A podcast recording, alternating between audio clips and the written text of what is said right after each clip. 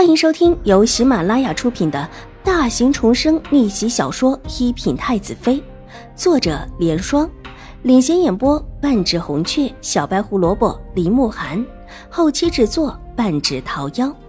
喜欢宫斗宅斗的你千万不要错过哟，赶紧订阅吧！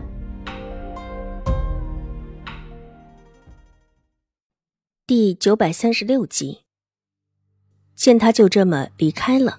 邵颜如眼眸微闪，她到现在也没有弄清楚，为什么楚清会出现在自己面前，而不是出现在邵婉如的面前。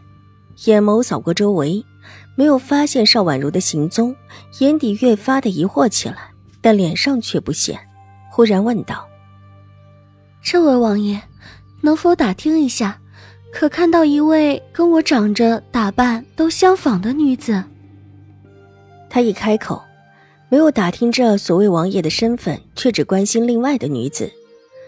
若是知道他在打听的是他的妩媚，必然会叫人觉得这位真是个好姐姐，不管在任何情况下都顾念着自己的妹妹。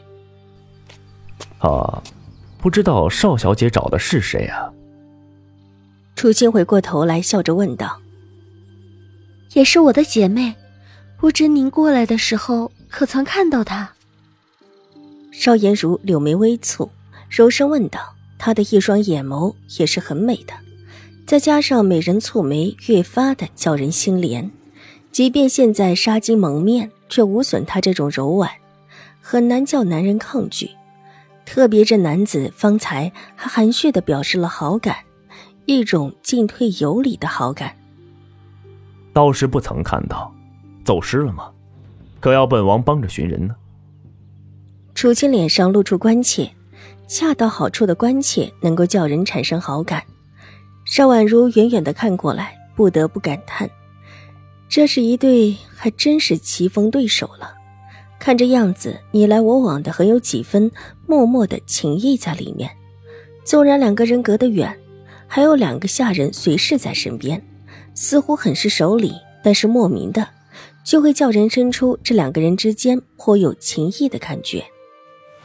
多谢王爷，若是王爷看到，就请他过这里来，我在这里等着他。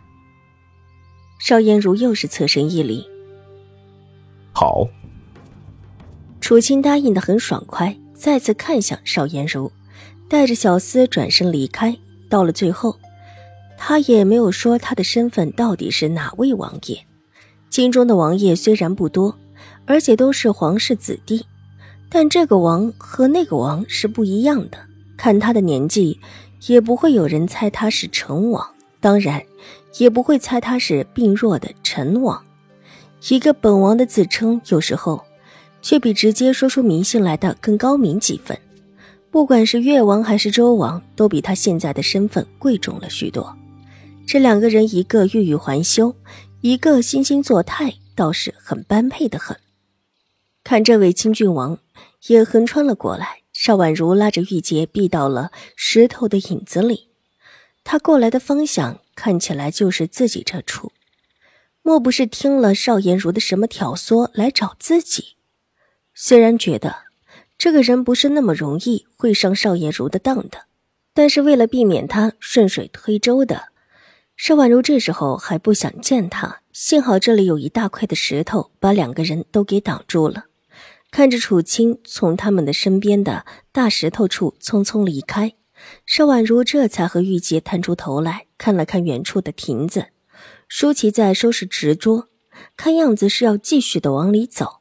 邵颜如从亭子里出来的动作行云流水，半点没有之前扶着舒淇还有一些走路不太方便的样子。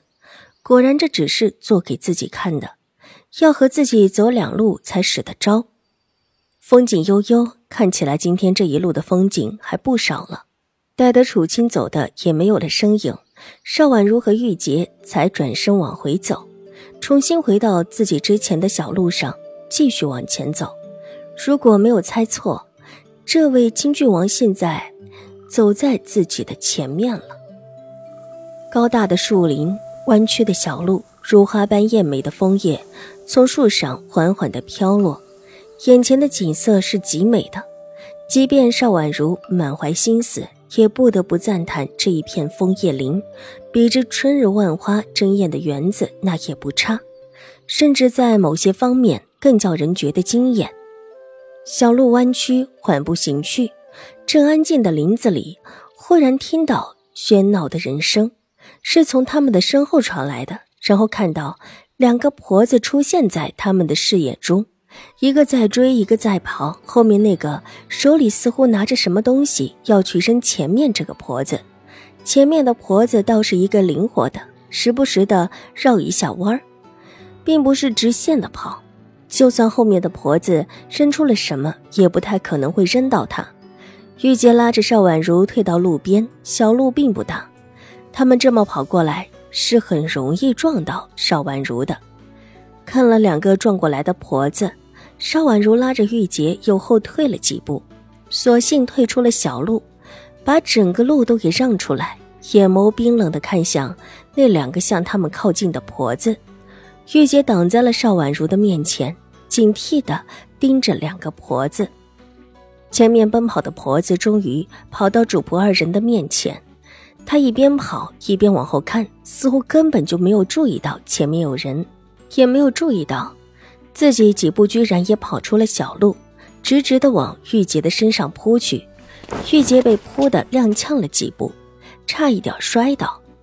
原本挡在邵婉如身前的身子往边上去了，让出了站在她身后的邵婉如。后面跟来的婆子看到前面的婆子扑到玉洁身上，把玉洁带偏了出去，大喜，照着玉洁身后一边骂，一边把手中的东西扔了出去。